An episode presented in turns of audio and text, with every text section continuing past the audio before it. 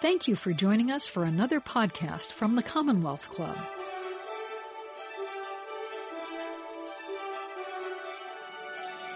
Good evening, everyone. Welcome to the Commonwealth Club.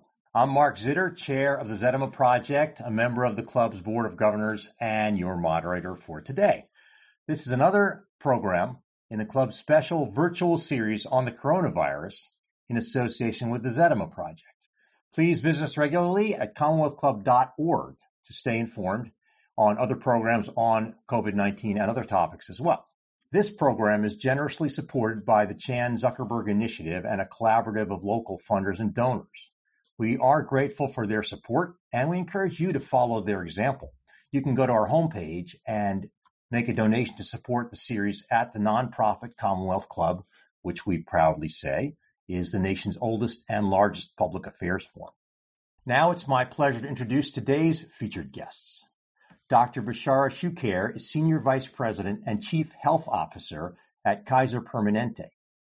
A member of the National Executive Team reporting directly to Kaiser's Chief Executive Officer, Dr. Shukhair oversees the organization's efforts focused on addressing the social health of its 12.2 million members and the 68 million people who live in the communities it serves. His work includes the creation of the nation's largest social health network, integrated with Kaiser Permanente's healthcare services to meet the housing, food, and transportation needs of its members.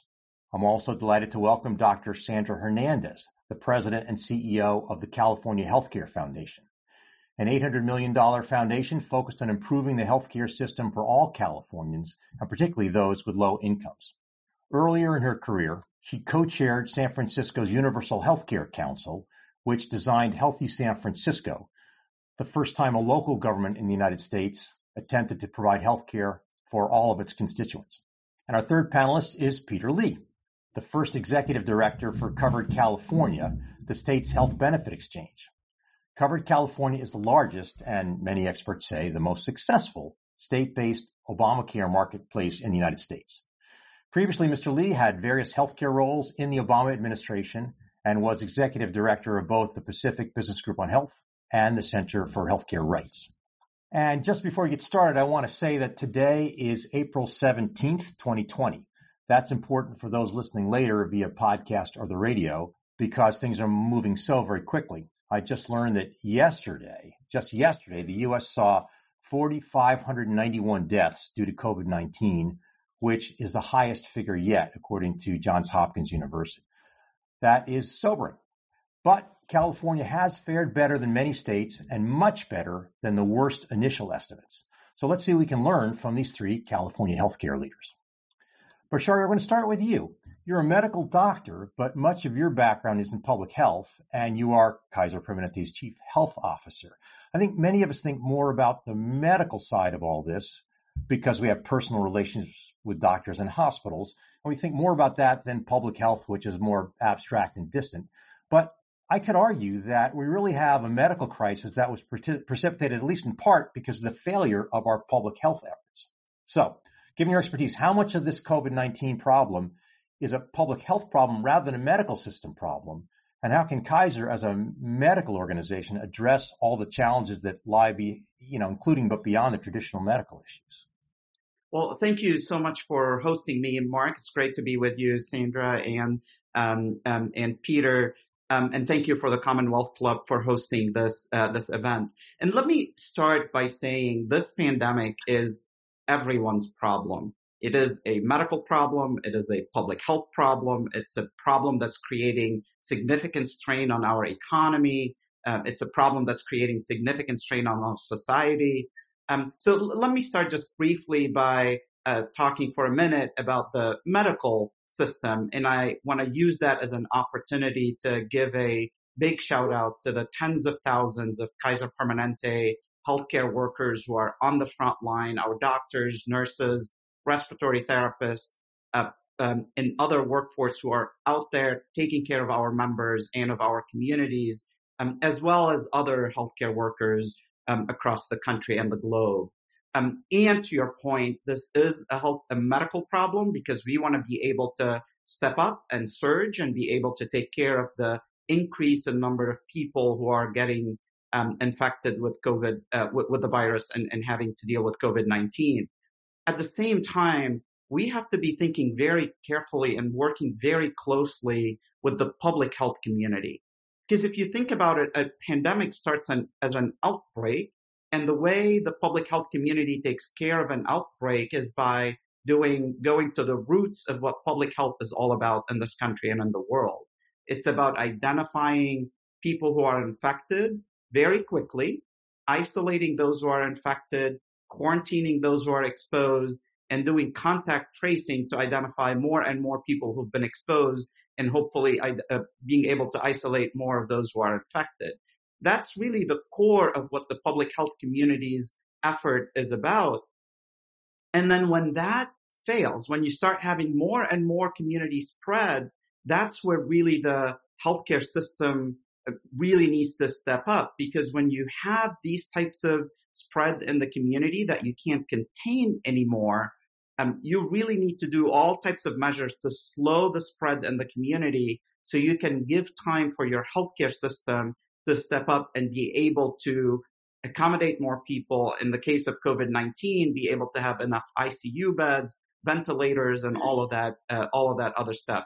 Meanwhile, the public health community is doing all these, this amazing work on social distancing efforts, closing schools, shelters in place, canceling events to really slow that spread. So it's really about the public health community and the medical communities working side by side. But also, Mark, it is about the private sector stepping up for more PPE availability. It's about researchers identifying vaccines and treatment modalities. It's about public policy, making the right policies to mitigate the impact on people. So it really takes a village. It's everybody's problem and everybody needs to be working hand by hand, hand in hand to address this issue. And Kaiser Permanente is, is the big gorilla in California, certainly, particularly in Northern California, but with major other areas as well. And it's primarily a medical organization, but you're kind of in charge of the public health side. So what's, how's Kaiser managing that mix between public health and medical care? Well, the way I think of Kaiser Permanente, I look at us as a health organization. We deliver healthcare, but we're also, we also think about the overall picture of health in our communities. And we've, we've been now in existence for 75 plus years and we've had the same mission since we were born as an organization, which is about making sure that we're improving the health and well-being of our members and those in our communities. And the fact that we have an integrated care delivery system allows us to really step up and be able to take care of our members and the communities where those members live in a way that no other fee for service health system could do that. And that's, I think, the significant added value that we bring to the table as an organization. We've been built, if you want, on the concept of really stepping up and pay attention to prevention. And now public health is really the ultimate prevention, if you want. And the fact that we're um, in this fight with others in the community, with the public health sector, the private sector, is a testament to our commitment to be able to making a difference. Sure. So what's Kaiser been able to do because of its unique model that would be harder for that's harder for others to do related to this pandemic? Well, um, Mark, in response to the um, guidance that we've seen about shelter in place, our organization stepped up and it really stepped up our telehealth capabilities, and we've done telehealth services for a while now, but we've really stepped those up significantly. So now almost 80% of the care that's happening in an outpatient setting at Kaiser Permanente is happening pretty much virtually.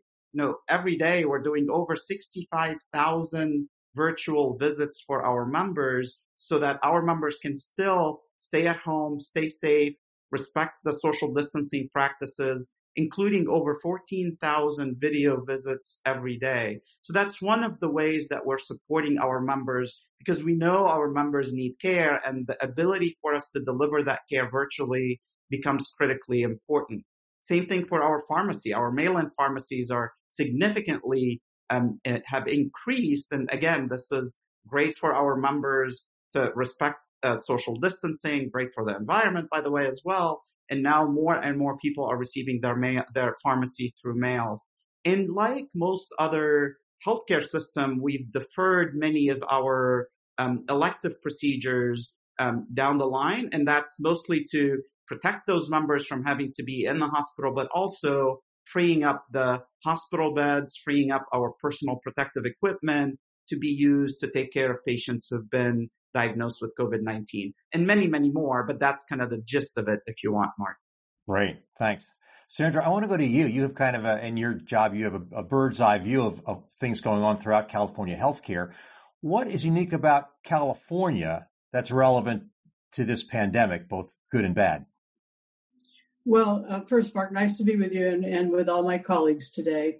Um, you know, I, everything Bashar said, I, I, think is quite true. What what I think has been quite unique, though, about California is really how bold and how um, uh, data driven uh, the uh, infrastructure has been to communicate the need to do something as extreme as community containment. I mean, it's been more than a hundred years since community containment as a public health tool has been used at this scale. And today, a month into that, 85% of Californians, by and large, are supportive of all the actions that have been taken to date. Notwithstanding the fact that COVID-19 has been incredibly disruptive for all kinds of reasons that are well known, no treatment, no vaccine, uh, and it's a virus that's so fascinating because it has this capability of transmitting infection without people having any symptoms whatsoever. So it is a very challenging virus. In the public health realm and as a state, which is very diverse, we're 40 million people, we're 58 different counties, we're incredibly ethnic diverse, we have a very large low income population. But the other thing you have to say about California is as you look at it, it has been the lead in the implementation of ACA, which I'm sure Peter will talk more about, but also in Medicaid extension. So um, we don't yet have everybody covered. But I do think the fact that the vast majority of our population has insurance coverage is a significant advantage for us. We have a mechanism to communicate and uh, communication is so important. Transparency around what kind of decisions you're making and why, what kind of sacrifices you're asking people to make and why is really critically important, especially in the early days of managing a pandemic of this nature. So, so I would say that as the first. And the second would be, and Bashar alluded to this, the extraordinary outpouring of people who have stepped up to take whatever kind of medical training they have to come and be able to support the delivery system to do the surge planning necessary to make sure we didn't have people who needed ventilators and ICU beds and couldn't get them. Um, that was really the biggest goal. And to see the mobilization of the state, people who came out of retirement, volunteers, tremendous public-private partnerships, um, I think that is a very much a statement about how California operates. And it's one of the reasons I think people look at California and say, what have you done right? And I would say thus far, quite a few things. Right. Thanks. We've got kind of a big picture view and a, and a more detailed view because the California Healthcare Foundation has been conducting a couple of uh, ongoing polls related to the epidemic, one aimed at, at residents and the other at physicians. So let's start with the, the general public. What have you found about the people in terms of they're being tested? How many have had tests? How many think they need testing? How many are unable to get tests? And is that number getting, well, changing? I hope getting better if it's changing at all.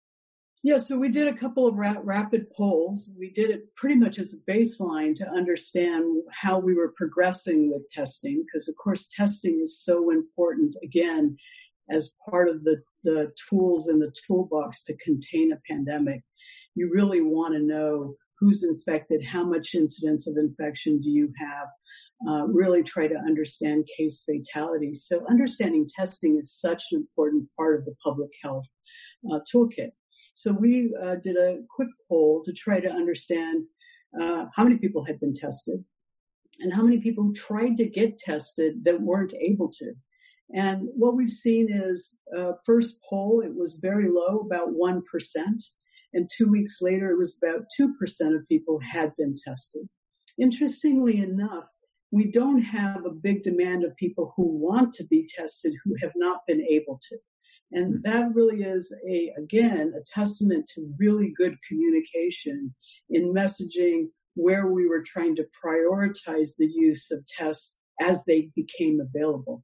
Keep in mind that in a month, a month's time, we went from having about two FDA approved tests to today having more than 30 in a month.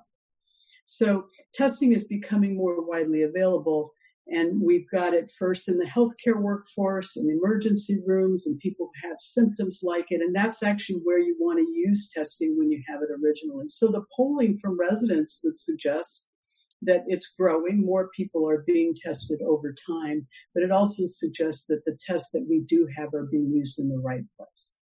Right. And then the other piece really, uh, it has to do with um, affordability um, and people having a sense of, you know, are you afraid to go and get care if you need care because of costs? And of course, that runs high anyways. People believe that healthcare is very expensive, co-pays are expensive, notwithstanding all the great work that uh, Peter has done at Covered California using subsidies and the like. So um, what you've seen though is a slight uptick in people's concern about if I go in to get care, am I going to get a bill that I'm not going to be able to uh, to pay or to cover. And there, there's a lot of confusion around uh, the CARE Act and what it covers and what it doesn't and what hospitals are going to do and is testing free. And so that message is very complicated to sort out for individuals. But I think overall there's an uptick in anxiety anyways. And when you've got the kind of unemployment and displacement of workers, that concern you can imagine is going to continue to rise. And it has a little bit over the time of the polls. Great. Thanks. You know, California is both the nation's wealthiest state and also has, but I think, believe the highest poverty rate, which sounds counterintuitive, but we've proved in California you can somehow manage that. And I know that a lot of uh, what your foundation looks at is how the access uh, and, and the care quality for, for lower income Californians looks. Um, so Bashar mentioned that many, many or most visits at this point are uh, being done telephonically or over video or Zoom or Skype or something. What are you finding about changes in physician visits in that regard? And do you see a difference in the change between, you know, all Californians and low income Californians? Yeah, um, I, I, think I completely agree with Bashar. I mean, Kaiser's been doing a lot of virtual care for a very long time, arguably the leader in the field. But there's been a lot of obstacles to the expansion of telemedicine, including not allowing it to be paid at current rates, a lot of payment uh, disincentives, a lot of regulatory obstacles. And what you've seen with this pandemic, in my view, is simply the telemedicine and telehealth genie is out of the bottle. Everybody converted to telemedicine and telehealth as quickly as they possibly could technically. Um, important to do for all the reasons Bashar said that I would not repeat, but essentially for safety of the workforce, for people to be able to maintain shelter at home. And the um, the uh, CMS has widely opened up Medicare reimbursement for telehealth now. The Department of Healthcare Services in California has done the same. The Department of Insurance has done the same. So what you've seen is um, now that people are going to be compensated for it, we're seeing what the tremendous capability there is for that. And important to realize for people who are low income, and if you're low income and you have a child with some chronic disease and you live in some rural county in North, Northern California and you need to get to UCSF to see a specialist, to be able to have telehealth and telemedicine work uh, for you and not have to take a day off and not have to drive your car and not to have to put your kid in the car. I mean, it really creates tremendous capabilities for people who are very low income and fundamentally shifts where we're providing care. We're now providing care in communities, in people's homes, in their living rooms.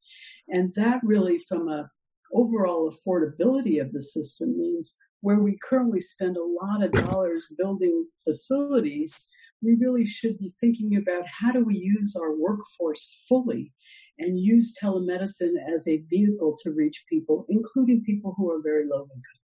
Yeah, yeah. That's great. Well, thanks.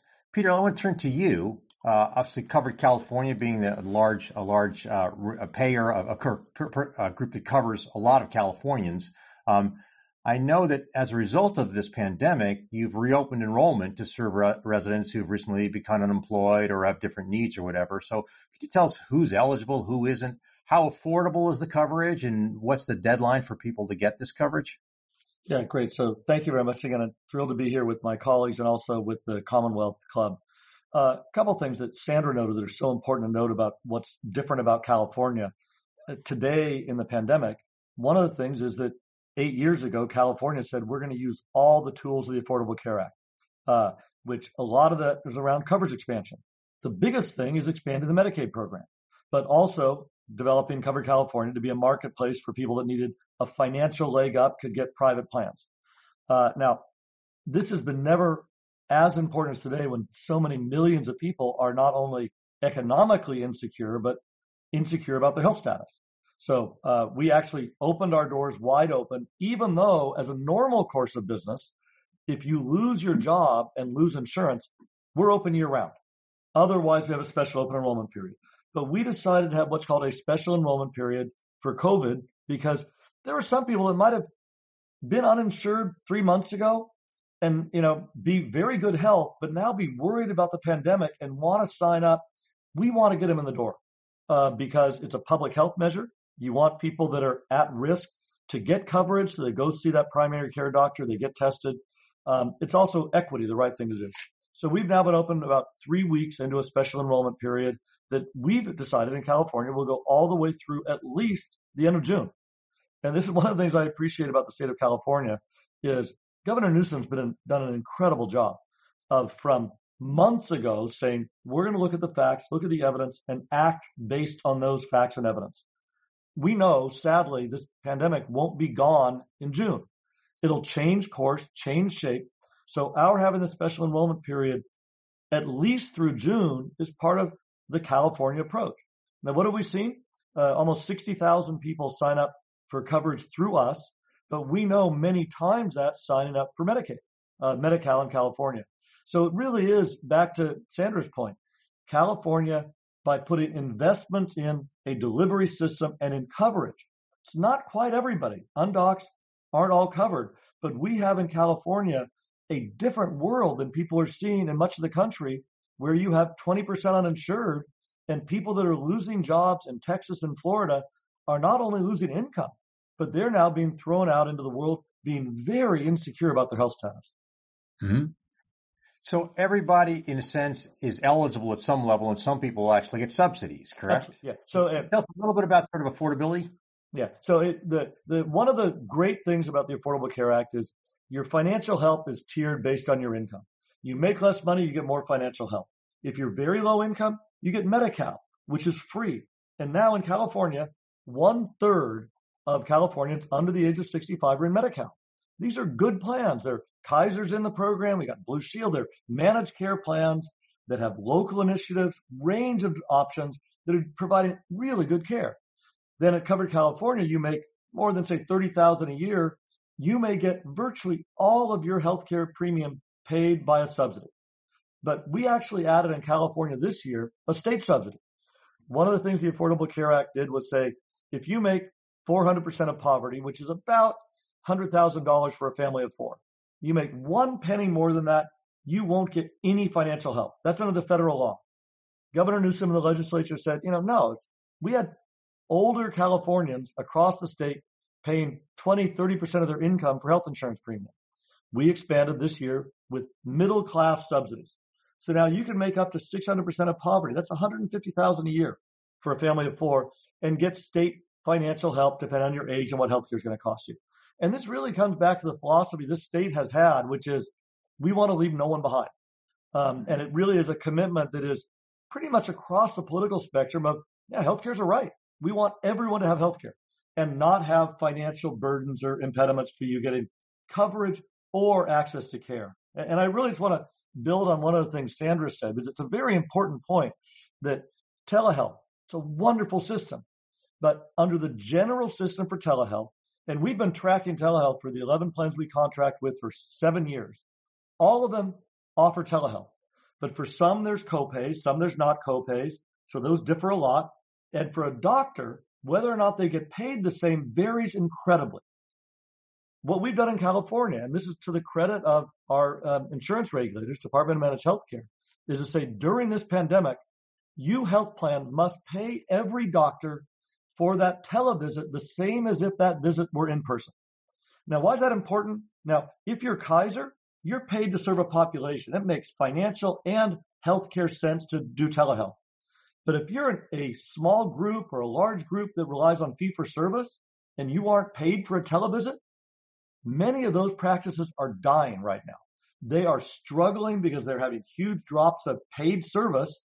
People aren't getting in the doors. And our state said access isn't just about premiums. It's about how you pay providers and giving them a reason that doctors will have open doors for telehealth. Great, thanks. And that leads me to another question I'll ask Bashar, and that is that a lot of groups are, uh, a lot of, of care is being deferred, right? So fortunately, Kaiser, if you're doing good telehealth, you're not deferring that many primary care visits or as many as you would otherwise, but you're still just deferring elective procedures in the hospital, right? Which are substantial. So maybe I should ask you generally about your plan for reopening facilities when that's uh, uh, available, kind of what you've called the suppression phase of the pandemic. And I'm particularly curious, are you expecting a surge in demand from people who've delayed these elective procedures? Well, th- thank you for uh, for bringing up this question. It was such an important question. I think our messages, to, our message to our members has always been uh, throughout these shelter-in-place orders. We're here for you. We're going to try to accommodate as much as you need by telehealth. You can call us. You can schedule a video conference with us. You can come to see us if you need to in one of our facilities. But like most other healthcare systems in this country, we did defer um, elective procedures uh, uh, down the line just so that we make sure we're ready when we have a surge and an uptick in number of people having COVID-19 who need that hospital bed who need that ventilator in the ICU. Um, and honestly, also for our healthcare workers who might need that personal protective equipment to use to deal with patients with COVID. Um, so we're trying to accommodate as much as we can through telehealth at this point, some through in-person visits. Um, and the plan now is thinking through together with the state and with other healthcare systems in the country, uh, in the community and the public health community, what would it look like to move to the next phase of dealing with the pandemic. You know, I, I think, Mark, what we know about pandemic, we've learned from previous pandemics. And, you know, usually an outbreak starts and you want to focus on containing it. Um, clearly we couldn't contain this, this, uh, this outbreak before it became a pandemic. The community spread became so, so high. Uh, we had to shift into mitigation stages. We put the non-pharmaceutical interventions by advancing social distancing. We closed schools, did all these measures that are so critical.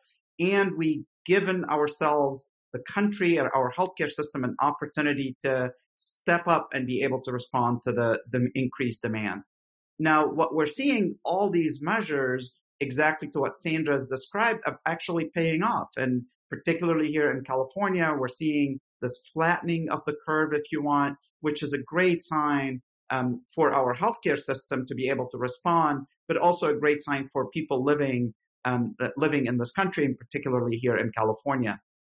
Now, as the rate of new infections starts going down, then we need to shift our thinking to start thinking about how do we suppress this pandemic? That's kind of like the third phase, if you want, of the pandemic. So you have the containment, you once containment fail, you go into mitigation. Once mitigation pays off and you see flattening of the curve and the number of cases go down, then you have to shift into suppressing this virus down the line. And that goes back to the same core public health principles of doing broad testing and the ability to isolate those who are infected, quarantine those who are exposed, and doing a lot of contact tracing. And at the same time, as we start doing that, we have to be thinking together with the rest of the healthcare system, what would it take to reopen if you want the healthcare system? What would it take to make sure that we still have as a community enough capacity in case we've seen more surges? The reality is we're likely going to see more surges down the line. We're hoping they're not going to be nearly as severe as the first round, but we will potentially see surges. So we want to make sure before we reopen the healthcare system as a country, and here in California and each one of our communities, that we've maintained the capacity to be able to surge up very quickly and be able to accept and deal with patients who are dealing with COVID-19, who are going to need those extra beds, those extra ventilators, extra ICU beds. And we'd want to make sure that we have good, solid plan and supplies of personal protective equipment because we do want to make sure that we're protecting our frontline workers. Um, and unless we have these plans and systems in place and really solid, it's going to be hard for us to be successful at suppressing this pandemic in this next phase. Right. So Mark, Mark, if I could just jump in here, you, you asked a question about Kaiser, and it's a big delivery system with a lot of facilities. Yeah. And, and Peter mentioned the impact on some of the smaller medical groups, but there's another part of our delivery system that we shouldn't lose sight of, which are rural hospitals who are standalone hospitals, don't have a lot of reserve, and those facilities are very much at risk of really being lost as part of this pandemic. They don't have the flexibility of having numerous facilities where you can move beds and use different sor- sources in different places in your facilities. They don't tend to have those kinds of reserves.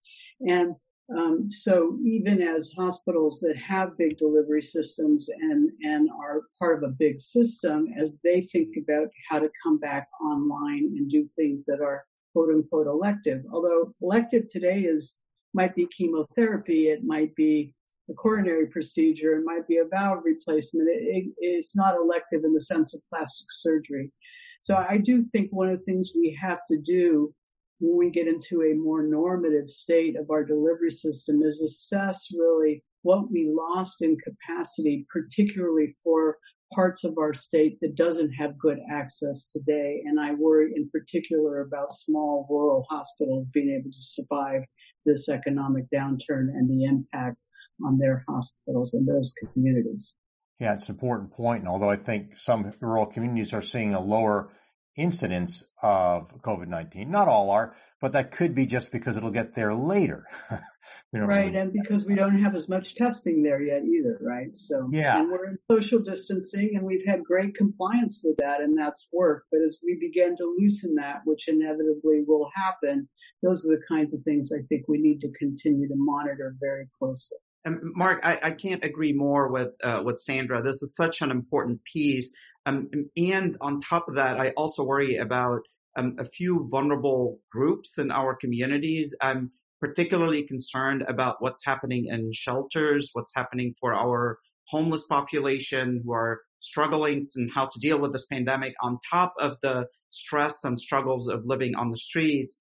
And I also worry about the skilled nursing facilities and nursing homes that are really, you know, they, they have the most vulnerable in our communities. And we have to be able to support these facilities, support them with PPE and others, um, um, other protocols and others to make sure that we're able to suppress the, the pandemic. Because there's no way we're going to be able to suppress the pandemic if we're not paying attention to those who are most vulnerable. And I appreciate um, Sandra's re- referral to the hospitals in, in rural communities. I think we also need to pay attention, close attention to the homeless population, um, the skilled nursing facilities and others um, as key part of, of, of, suppressing this pandemic. Yeah, thanks. Um, I think California did well in being out front and having one of the, I guess, the earliest state to shelter in place fully, and the Bay Area was even a little bit ahead of that. So I think that, that's helped us a great deal. And uh, next week's program will focus on the more vulnerable among us, and also how that affects everybody, because of course it doesn't really matter who gets sick. If somebody's getting sick and isn't getting treated, they can infect everyone regardless of of, of, of who they are and whether you whether you're covered for insurance or something. But I did want to go back to something that you were uh, talking about, Bechara, and that is let's say that I'm a, a, a, a, well, don't have to be a Kaiser member. Let's say I have an elective, and, and Sandra, maybe it's more accurate to call it a non-urgent procedure, something that can wait, right? Um, Okay, and now a month and a half from now, I'm able to, uh, I'm able to go back in. Okay, uh, I assume everybody who a month and a half from now would have needed a procedure is still going to need it then, right? Plus all the people who've been waiting for a while. So you have this big bolus. At the same time, uh, Bashar, you could comment on this. I, I, it, maybe things are different. Maybe you need to space out patients more physically or by distance. Maybe you need to test everybody, and that takes more time. Maybe you have fewer uh, staff members to do it. So, is it possible we're going to have more demand and less supply at the same time in a few months? Well, th- this is exactly where we're spending a lot of time right now as an organization, is trying to look at what the next few weeks and few months are going to look like. Um, and that's going to have to be built on what are we learning from our modeling that we're seeing? How, and, and honestly, it's going to really depend on what's going to happen to this curve. Are we really kind of keeping that curve flat? Are we crushing that curve? Are we going to see spikes down the line? So it's going to require a lot of really detailed planning with the idea that you'd want to really be able to catch up eventually on everything that you've deferred. So a lot of planning is happening along those lines right now. Well, obviously very important. And I know that at this point, uh, um, according to the University of Washington data, California has hit or just maybe passed its peak uh, for this round, and we hope we hope that's true. And I know that along the way we've been trying to get enough equipment, PPE, and so forth in. How is Kaiser doing with having sufficient PPE today and over the next month or so? Yeah, so we do have the appropriate PPE that we need to uh, protect our workforce. Um, and just like many other um, healthcare systems across the country, we've modified our protocols so that we can preserve um, those personal protective equipment as much as we can. We've worked very closely with the CDC um, on their guidelines. We've translated their guidelines on day-to-day um, operations for our health system. Um, so, and we're actively engaged in making sure that our supply chain is as aggressive as possible in obtaining more and more uh, personal protective equipment. And, I want to use this opportunity to highlight some of the innovations that we've seen around uh, personal protective equipment. You know, in, in one of our regions in KP Washington, we've partnered with a um, a, uh, a, Seattle area Westland distillery, for example, to to create um, um, sanitizers. A distillery made sanitizers, and we've got 25 or so gallons or even more of sanitizers that way. Um, here in the Bay Area, one of our uh, pediatrician, Dr. Rosen, uh, together with her friend Regina Sackholz, uh, partnered together to design a prototype for a face shield that ended up partnering with um, with Apple and created uh, lots of face shields that's supporting our um, um, uh, the protection of, of our workforce and others across the country. Uh, we've partnered with Microsoft and UPS and the American Hospital Organization, American Hospital Association, and we've launched a new effort um, called um, a new effort to really match people and organizations who want to donate uh, PPE with hospitals who have the most need for PPE. And, and we've launched this effort earlier this week. So I think we're seeing lots of the ingenuity, if you want, and the innovation of what this country can bring and people in this country can bring. And we have to continue to double down on this um, as we continue to fight this pandemic.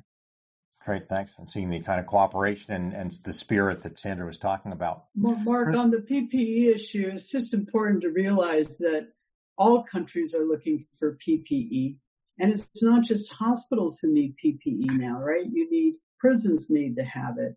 Um, you need to have it, you know, we were talking about doing isolation after we do contact tracing. You put people in isolation. If they can't isolate at home, you're going to have to put them somewhere again. You'll need masks to be able to do that. So the PPE demand is an enormous one, and it's not just in hospitals where we're going to need to have it in order to continue to contain this virus. Yeah, it's a great point. I hope that we've ramped up or are ramping up sufficiently so we'll be able to meet that demand going forward. I should say that for anybody who's just joined us, you're listening to the Commonwealth Club where we're discussing the COVID-19 pandemic with Kaiser Permanente Senior Vice President and Chief Health Officer Bechara Choucair, California Healthcare Foundation CEO Sandra Hernandez, and Covered California Executive Director Peter Lee. And Peter, I'm going to jump to you here. Um, I read an analysis by Covered California, which found that commercial health insurers' costs related to this pandemic could range from anywhere between 34 billion and 250 billion this year. But of course, physician practices and even hospitals, as we've heard, are seeing such a drop in overall demand that many are laying off staff, which really is unprecedented. So why wouldn't there be a net savings to the healthcare system with more spent on COVID, but so much less spent on everything else in California or nationally? Yeah, to this, uh, great question. And it does relate to your question about a drop in other demand. Um, we did this study uh, 300 years ago, as in in March. Um, time changes very quickly. And, and uh, in the high, medium, and low, the high estimates were what might happen if the efforts to um, flatten the curve didn't work. Good news is they've worked. But if they hadn't worked, we could easily have been spending nationally in the commercial market $250 billion, which would be 20% increase over what we would have spent otherwise, 20%. Um, we're still going to spend a lot on COVID, uh, likely in the mid range, which might be in the neighborhood of $100 billion in direct spending on COVID. Um, now, if that were only added to our healthcare expense, that would be about a 10% add on that wasn't planned or budgeted for. It's absolutely clear there are huge reductions in care. Um, and we've been talking to a lot of our plans, including Kaiser, but others, about how much of a drop. And we're seeing drops of from 10, 15, 25% of what the cost would have been otherwise because uh, not occurring because of elective procedures, people not going, and also things that right now none of us quite understand, such as fewer strokes, fewer heart attacks. Heart attacks aren't elective, you don't think. Um, but in some areas, they're seeing fewer of them. Um, we don't really know. Uh, and we're doing a lot of work right now with our health plans to project what is this going to look like for the balance of 2020 and for 2021. Because right now, every plan across America is starting to think about what will this be in 2021? What do we need to price for? And will 2021 be a year where we've got continued COVID that we're dealing with with smaller ups and downs and a bolus of care unprovided in 2020 coming back? Or is it going to be similar in sort of a standard year for issues of cancer, diabetes, et cetera? These are very big questions. And I think part of our job at Cover California is to not think we got the right answers, but make sure we're answering, uh, asking the right questions. Uh, yeah. And we know there's a lot of uncertainty. We need to narrow that uncertainty as much as possible. So.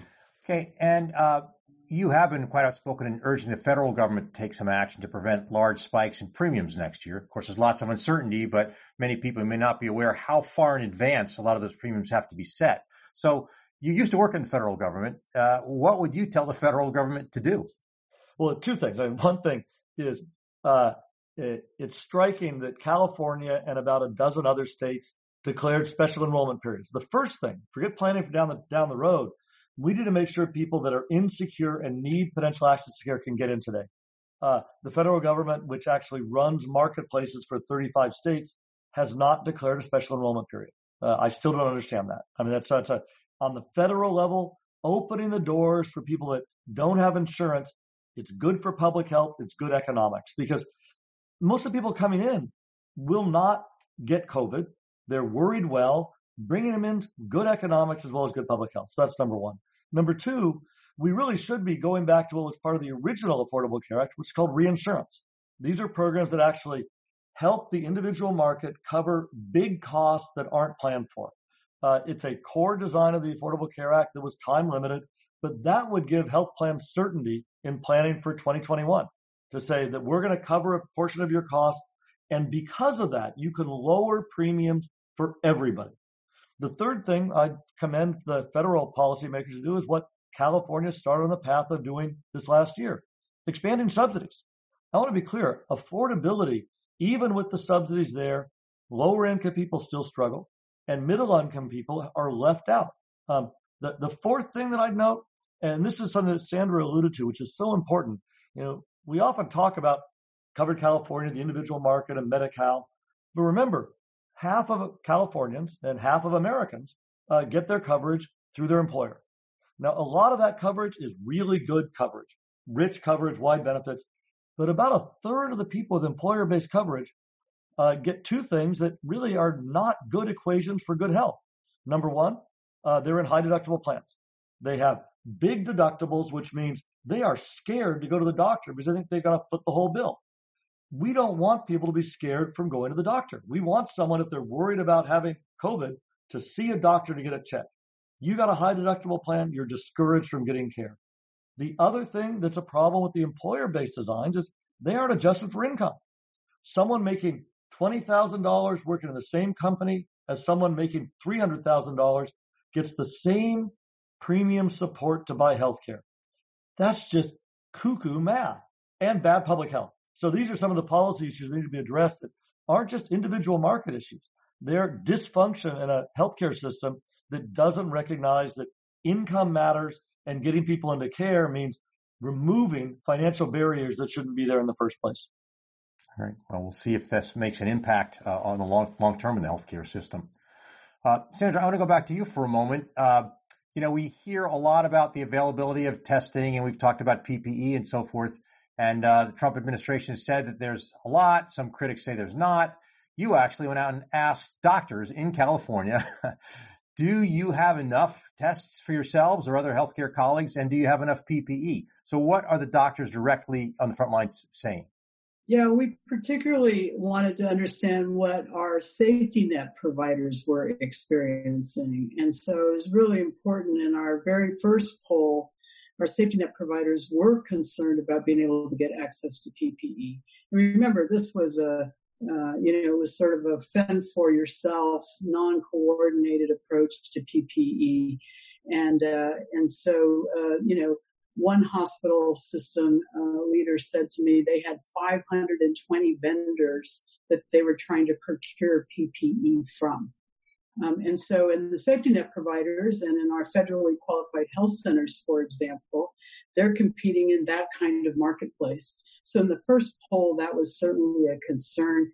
And what we saw nicely from poll to poll, that is over the um, the last two that we did, is that that stress about PPE is starting to get a little better among our safety net providers, which of course is a really uh, an important sign because we're asking people to go take care of patients in very unusual circumstances with very high stress and then not really sure um, whether you're going to have the PPE that you need to be able to provide to your workforce. So some improvement in that, but certainly the smaller purchasers competing with bigger purchasers in a very chaotic environment. And hospitals that had PPE, for example, uh, up to a month's supply are now into two and three days and waiting for these vendors to come through. So um, I, I, do think our safety net providers are always at a disadvantage there, even while they're going and serving the populations that they've always served. So overall, I would say improvement. Well, improvement's good. I, uh, about two weeks ago, got a call from a friend of mine who lives in China and said, by the way, you need N95 masks? I said, yes. So he, he said, uh, uh, well, uh, you know, I, I got a friend who's got some. I said, well, how many? I thought he'd say like a dozen. He said, oh, we can get you, you know, thousands. Well, my wife works, as you know, Sandra, at a at the uh, county hospital in Oakland, Highland Hospital, and uh, I know that her hospital needed some, so I put her hospital in touch with them. I felt pretty good about it for a moment, then I thought, wait a minute, what am I doing managing the international supply chain? This doesn't seem like the way that that the, the healthcare system should work. Not only that, Mark, but the price gouging that was associated with that. I mean, people used to buy these masks for 10 cents and now they're paying $6 for yeah, a mask. Yeah. I mean, that's just an extraordinary cost that we're seeing that's being built into this um, disrupted supply chain. Yeah, yeah. You know, I, I think that one of the challenges of anybody who works in public health is to notify and inform the public sufficiently so that they are sufficiently concerned about the threat, but not get them so scared that they panic and riot or just overreact overall. And um, I was thinking about that when I looked at the most recent data from your survey and found it very concerning, but not completely dire. Is that a fair characterization of what you're finding? You know, I, I think it's, I think um, what I would say, and Peter alluded to this and I would echo it. I think that the California, what you have seen is that people have been very patient. Patient would be the word I would use. And that is to say, they understand this virus does can take people into an ICU and get them ventilated in a very fast way, and that there is no herd immunity, and we don't have any vaccine and don't yet have any treatment. Um, but what I do think has been very well done is uh, by the, the Newsom administration and an amazing team of people that he has around him, which is they are looking at the modeling, and modeling is only as good as the data you put in it. So getting really good data, communicating really well with the counties, very important because that's where things are actually happening. And then really being very clear about why you're making the decisions that you're making. And I think that that is, has really borne out quite well so that people are not panicked. And think about it. What in California does 85% of the population ever do or agree upon? I mean, it's really quite extraordinary.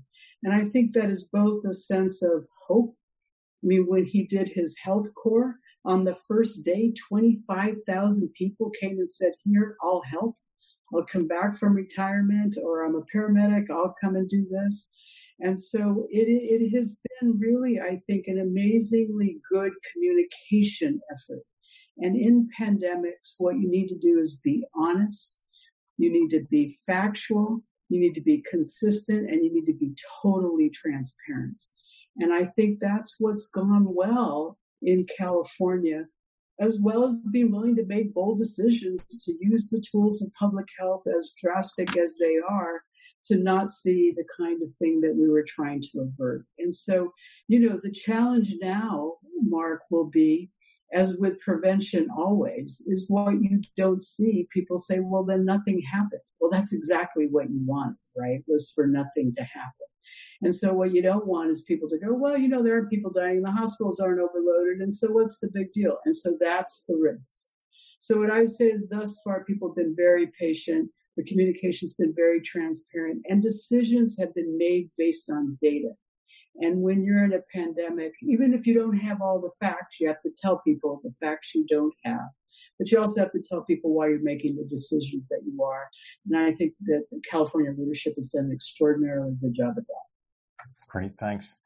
Bashar, I want to ask you. Uh, uh, we, we spend a lot of time worrying, uh, of course, for the COVID nineteen about the impact on the lungs and people dying and so forth. Um, but something that maybe gets less attention is mental health. And it's uh, my sister's a therapist on the East Coast, and she said her business is way up. She's not happy about that, but it's way up. Um, what are you seeing at Kaiser about mental health, and what can we do during this time to help support mental health, which typically is underserved even in the best of times? Yeah, so th- thank you for bringing up this question. And even from our own internal survey for our own members, we're realizing that there is an uptick in uh, people's having to deal with the mental health implications of this pandemic. And, and, uh, we're seeing that in polls across the country. Um, so at Kaiser Permanente, what we've done is we've transitioned the overwhelming majority of our uh, mental health services to become on uh, virtual. So we're, we're almost 90% of our counseling services are delivered through telehealth at this point. We've also um, made available on our um, KP app or the, the kp.org website, um, additional virtual resources to support people dealing with stress and dealing with anxiety, being able to deal with the social isolation. So there are multiple um, digital tools that we've made available to our members free of charge. And we have to step up as a country because this is going to be the mental health implications of this pandemic is going to be pretty significant. And I think now we're all um, making sure that we're not catching COVID-19, but as this pandemic settles down and we get it suppressed, it's going to be really important that we pay attention to the mental health needs of, of people in this country overall. Yeah. Sandra, I believe you, you also surveyed Californians about it. Are we seeing a worsening of mental health? It is getting a little bit worse, poll over poll. It's also a little worse among women. Uh, interestingly, if you if you break up the poll by respondents, male and female, um, there seems to be increasing stress among women. And you can understand that because you have a lot of women who are homeschooling their kids. They don't have childcare. Uh, if they can work, they're working from home and juggling those kinds of circumstances. And if you're very low income and you're a woman or a grandmother and um, whoever was making any money in the household is now not, um, you can imagine that those financial pressures are going to add to uh, to the stress that we're seeing in the polls. And it doesn't surprise me that we're seeing it more so in women than in men. And it is something I think we are definitely going to want to continue to track over the uh, over this period. Well, fortunately, something I've, I've heard pretty consistently uh, is that uh, Zoom uh, or Skype or video mental health visits seem to work uh, as at least as well as the physical health visits. So telepsych is something that the California Healthcare Foundation we've been trying to do telemedicine, telehealth for many years. And in the past, it was very much focused on trying to get access to specialists that are few and far between, of which psychiatry is certainly one. And so telepsychiatry is something that has been around for a while, again, constrained by fee for service and regulatory and what gets paid and what doesn't. Um, and so a- absolutely. And there are, you know, apps that are people are using to be able to do it. But, but I think it's also important to recognize, as you said earlier in the program, Mark, we have a large population of low income people. And as long as the uh, economics are so distorted by virtue of what we have to do from a public health point of view, even the dogs are getting more stressed. Yeah, yeah. Um, but it, it, it is a it is a it is a real concern uh, that as uh, economic pressures continue to grow and paychecks stop and jobs will not come back uh, like the flip of a switch. And so I, I, do think the demand for psychiatry and for social work and for mental health support is going to continue to grow. And the, the good thing is that telepsych is a good solution to that. Yeah, great. Peter, I have a question for you, but first you have to tell us the name of your dog. Uh, Gilly, right over my shoulder there, and I, I should have left her in another room, but she's been good up till now. She's been pretty good. That's okay. You know, you you mentioned you uh, the, uh, some things about the government and benefit design, and you you maybe implied but didn't say outright that California, covered California, does require benefit designs that make sure that when people have deductibles, it, they don't discourage them from getting basic drugs or going to the doctor's office. So that's something that you have. And you don't have a health plan; you've got a marketplace of health plans, but you can influence those health plans. What? So I assume that's we we we assume that that's probably had a, a good a good impact on your on your members uh, on the on the plans members. Um, how else can you or have you tried to influence consumer behavior during this pandemic through benefit design or other ways? Well, well, first I want to describe what you noted because you're sort of familiar with the mark, but most people listening probably aren't. Is that for most people, when you have a deductible, it's a deductible means you need to pay that bill entirely up to $1,000, $2,000 before insurance kicks in. What we have at Covered California for virtually all of our plans, and they're identical benefit designs, whether you buy with Kaiser or Blue Shield or Anthem or HealthNet, identical. So consumers aren't shopping based on benefit designs they don't understand. But every one of the designs says for most of the products, the deductibles don't apply for outpatient care which means you want to go see a doctor for a mental health visit, your primary care doc, it's first dollar coverage. It's not a barrier. That's not how standard designs are in the employer world. It's not how most other marketplaces work. It's the right kind of design. Um, so a couple of things that we've been doing. And number one, and this is where I sort of uh, think that we got it right seven years ago. So like California Healthcare Foundation has been looking at telehealth for quite a while. We've been pushing our plans to have telehealth. And the fact that not just Kaiser, but every one of our other 10 health plans now has thousands and thousands of televisits happening every day is because of work done years ago. Being ready for a pandemic isn't just a public health issue. It's a benefit design issue. It's a delivery system issue. It's having the right networks. And I feel very good about what our plans are doing. Every one of them in reaching out to support their docs, not as well integrated as Kaiser, without a doubt, but reaching out to make sure they can get telehealth. They've been providing tools to their doctors to support uh, care virtually.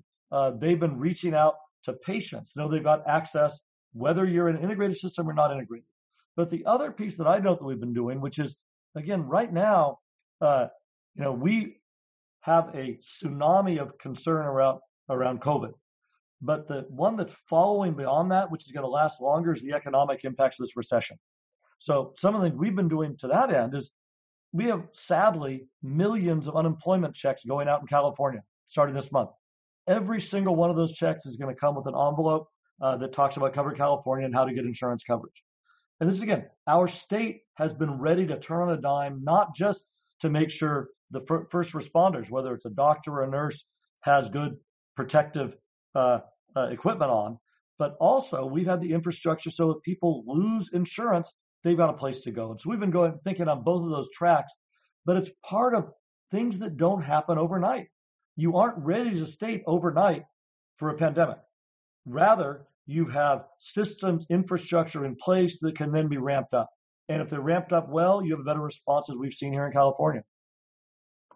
Great. Well, thanks for that, Peter. I also want to say kudos to you because I know you've been involved with Covered California from the start, and our state has done a lot of things right uh, with that marketplace that really have paid off. So thank you for that. I'm sorry to say that we've now reached the point in our program where there's time for only one last question, especially since there's three of you and I want to give you each a shot at it, a short shot at it. But here's the question. Uh, what is one lesson, good or bad, that other states can learn from California's experience with this pandemic? And Bashar, we're going to start with you.